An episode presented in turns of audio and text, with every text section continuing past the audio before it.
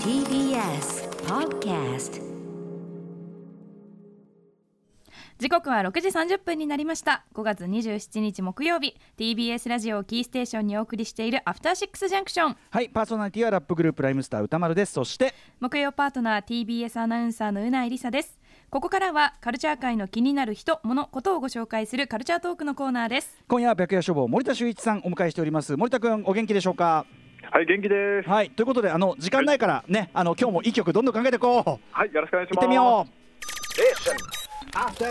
Junction. ここからはカルチャートークです今夜のゲストは白夜書房の森田修一さんです。よろしくお願いします。よろしくお願いします。うはい。ということで改めて森田修一さん雑誌ブブカで2000年から私が連載している、えーアイドルテキソング辞表私がやっております。マブロンの、えー担当編集者でございます、えー毎月末にレギュラー出演していただきあの次の号のその、えー、とブブカで私が取り上げている曲を実際に聴くというコーナーになってます。えっ、と今日もですね31日月曜日、えー発売のブブカ2021年7月号、えーで私が何を扱ってるか紹介するわけですけど森田君今日ねあのねすんごい時間ないから、みたいですね。うん、もう超やばいから、あの先にあのこの7月号他にどういうものが載ってるのかお知らせ先にしておきましょはい、えー表紙が日向坂46金村ニックさんなんですけれども、う、うんえーまあこの番組で言うとですね、えーまあ。えー姉妹企画である、えーアイドルクリエイターズファイルということで、あのいろんなプロデューサー。ドルポップスシーンのですね、うん。えー松尾宗義さんを、えーゲストに迎えて聞いてるんで、うんまあ、歌丸さんもぜひチェックしてほしい内容になっており彼ます。女のサーブ、彼女のレシーブとかね、あの辺のね、ね。はい、あすごい楽しみです。うん。はい。あめちゃめちゃ楽しみです。はい、はい。といったあたりで、えー、ブブカはね、2021年7月号、えー、31日に発売になりますが、私が、えー、今月扱っている5曲は何かということをバンバン言ってみたいと思います。早速ですが、一発目、えー、これ、森田君、びっくりしたね。えっ、なんとかガラッと変わりましたね。ガラッと変わった、えっと、このうんコーナーの、まあ、上位、ね、あの年間ベストの上位の、ね、常に常連でもある、えっとまあ、新潟を拠点に活動するグループ、リューティスト、今までは割と、いわゆるこうオーセンティックな。こうまあ王道ですよね。王道ディスコあるいは王道ポップスみたいなところでこう質をめちゃめちゃ上げていく、えーでもすごく本当にどのアルバムもどの作品もすごく良かったっていう感じなんだけどうん。今回ガラッと変えてですね、えー、と今回エッジが効いた感じですよね。そうです。あの気鋭のミュージシャン、えっと君島大空さんという方まあだから言っちゃえば長谷川博さんとか、えっとあと、うん。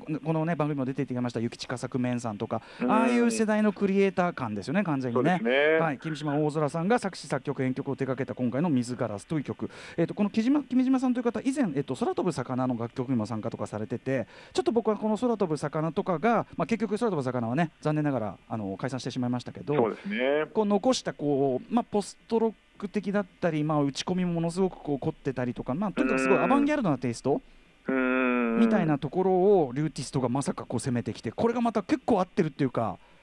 そうですね。ビート感とかがちょっと意外な展開というか。うん。でも前衛的だけどその RYUTist ならではのあの叙情性みたいなものはものすごく合っててっていう感じで。そうですね。はい、バッチリだと思います。お聞きください。 RYUTist で水ガラス。 RYUTist で水ガラスをお聞きいただいております、ねえガラッと変えてきたけどまああのリミックスも宇山真音さんっていうねあの、まあ、ハイパーポップっていうジャンルかなうん。のリミックスの方さらにアバンギャルドでだいぶもう次からこうガラッと変えますよってちょっと宣言するようなシングルでしたねこれね。そうですね。なんか次もまた楽しみですよね。ねはいこの流れでの、まあ、例えばアルバムとかに最終的になっていくのかリューティストますます楽しみです、バンバンいきますね、えーおなじみフィロソフィーのダンス、えっとメジャーデビュー以降ちょっとねあの制作陣をガラッと変えたんですけども、えーというところでまああのここのところ例えばこうなんだカップラーメンプログラムっていうね、うん。あのあれでまあ割とこうなんていうの歌詞の面とかの比重がこう強くなってるっていう感じがあったんだけど、えーまあ、でどれも結構すごく面白くてね、えー、とあのチャイの結城さんが歌詞を書いてる「えー、とフォーカスなんて曲もすごくあの歌詞がすごく面白かったりするんですけど、えーやっぱりこの連載で1個選ぶならすいません。やっぱしこういう曲になってしまいますというか まあもう。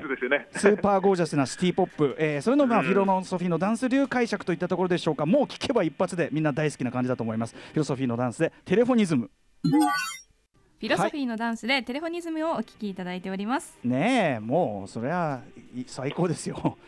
もうもうもう。まだこうなんか電話ネタに外れなしみたいな感じもありますよね。うん。まあね、あそうだね、曲のね、電話を扱った曲にね、確かにね、そうですね。そういう系譜もあるかもね。うん。まあとにかくこれは嫌いな人いないでしょうという感じのね、はい、見事な曲でございますが、はい、続きまして、えっ、ともうほとんど毎月あの月刊佐々木喫茶みたいな感じになってますけど、えープロデューサー佐々木喫茶さんもうとにかくもう創作意欲が溢れすぎて曲をもうなんだほとんど1週間に1曲ぐらい出してるんじゃないのかぐらいですよね、なんかね。しかもこう YouTube で動画とかもバンバンやってますからね。ね、もうなんか本当にできた順にバンバン出しちゃうみたいなことをね、うん。あのブブカの前のインタビューでもおっしゃってましたけど、うん。今月もさ、あの佐々木さんがいっぱい出しすぎて、もう全部扱いきれないっていう、ね、事態になってるんだけど、まあ、詳しくはどういうのが出てるかはね、あのブブカの実際の紙面をいろいろ書いてあるので、読んでいただきたいんですが、1曲選ぶならやっぱりこれでした。えーはい、えっ、と先日、かなのさんの、えっと妹さん、とんちきさきなさん、まあ、2人でね、ファムファタルってやってますけどね、もう、うなもううなえさんもね、はい。もうご存知という感じでしょうけど。うん。でとちどんちきさきなさんご自身めがあのこの間あのグラビアをやってでそのご自身が80年代のね、うん。なんか河合直子とかそういうのがすごい好きでみたいなことを言ってて、そうですね。で佐々木喫茶さんがその感じに衝撃を受けて、まあうん。とんちきさきなさんの 80s しかもその 80s 憧れのなんかこうなんていうの？こうてらいのないアナクロ感というか そこに多分衝撃を受けて、えー、ととんちきさきなさんに捧げる形で作ったと言われております、えーこちらをお聞きください。佐々木喫茶、えー恋のロケットランチャーフィーチャリングとんちきさきな佐々木喫茶で恋のロケットランチャーフィーチャリング。トンチキさきなさんをお聞きいただいております。あのー、佐々木喫茶さんもともとね80年代テクノポップ歌謡調みたいなのすごい得意としてますけどこれは特に多分 A メロの歌い出しとかがさちょっとセンチメンタルジャーニー感とかさそうですね。いろんなこうねうん。いろんな要素がでもやっぱり現代版としてこうなんていうのちょっとジャンク的にこううん。ね集積されてる感じっていうか可愛いしかっこいいしでもちょっとなんか毒気も感じるしみたいな あ。りますね。ねやっぱ独壇場って感じだな。うんうんうなえさんこのペースでこのクオリティですもんね。すごいよね。うなえさん可愛いでしょこれうんめちゃめちゃ。可愛いね。でなんか恋のロケットランチャーってそのうんタイトルのなんかそうだね付け方もすごいですよね。ドキュンドキュンみたいなね。本当本当。あのねよく聞くといろんなところでなんかニャンニャンがどうしたとかねそういう80年代的な語彙がいっぱい出てきますんで その辺も楽しかったりします。じゃあガラリと変えていきましょう。今度はちょっとえっ、となんていうかなアナログなテイストと言いましょうかね。うんはい手作りタッチといった感じでございます。えー、桐生千有さん以前ねあとご自身身がこう実制作された東京という曲をね紹介したと思うんですけど、えっ、と今回届いたシングルえっ、とですねすごくこうまあまさに今日にぴったりかもしれない。なんかちょっと独特のね音質っていうのかなこうアナログな音質作られてるのはザッツ・オール・フォークスさんという、シンガーソングライターの方が作編曲しててなんか独自の愛おしさというかなそういうのを。うん。本当にあのね今日この雨の日にはぴったりな曲だと思いますんで、えーちょっとゆったりしたレゲエ調とまではでもレゲエ的なレイドバックしたリズムっていう感じですかね。はいお聴きください、えー、桐生千有さんで春の長い雨の日。桐生千有さんで春の長い雨の日を聞いていただいております。はい。なんかこの音質ね独特の手作り感あふれるこれもう完全に意図的だと思うんだけどね。このね多分ザッツ・オール・フォークスさんがこうやってやってるんだと思うんだけど。なんかこうまったりしもほっとしますよね。こうね。ビッキビキの。本当にもう今日ぴったりですよね。ね、はい、気分的には最高じゃないでしょうか。はい、そして、えー最後に一曲お送りするのはですね、まああのーまたグって変わって、まあドメジャー作品というか、ハロプロです。ね。えーハロプロからちょっと一曲かけたいんですけどハロプロって結構たまに、あのーシシティ・ポップとかなんか結構すごいいいカバーをやるんだよね、時々ね。うん。えーまあ、シティ・ポップカバーのめハロプロの名作といえば私ね、えー、とフォークソング4というねあれに入ってる2003年矢口真里そして矢野博康さんによる中央フリーウェイこれ最高ですけどね、えーこれは聞いてほしいですね。ね、もうこれもうほとんど原曲超えかっていうぐらい素晴らしいと僕は思ってますけどもそれが頂点だと思っていたらこれ全く違う角度からしかもちょっとあっと驚くカバー来ましたねこれね。そうですね。まず選曲がこれ皆さん選曲言いますよ何カバーしてるかというとダウンタウンですシュガーベイブの、えーまあ、エポさんとかも歌ってますけど、まあ、とにかく要するに日本のシティ・ポップのもう代表曲中の代表曲そうですね。でだから要するにその選曲としてはちょっといいやいくらなんでもど真ん中すぎるでしょっていう感じで。ちょっと挑戦するの怖い曲ですよね。そうそうそう、まあ、下手したらもう単純に安直にそれは元の曲がいいからそれはいいに決まってるでしょっていうなんかただそれだけのことにもなりかねないところうん。これはですねアレンジがやっぱり見事でこれ手掛けてるのは、えっと、スウェーデンのアンダース・ダンビックさんっていうのかな、えっと、うん。ハロプラだとアンジュルムのミラーミラーの作曲とかを手掛けてたりする方ですけどこの人のですねこうアレンジがちょっとスペーシーなっていうのかな。ね。うんあのブギーなんだけどスペーシーでドリーミーなっていう感じでなんかダウンタウンの曲の世界観をすごくこうスケールがガーッとでかくなってるっていうか。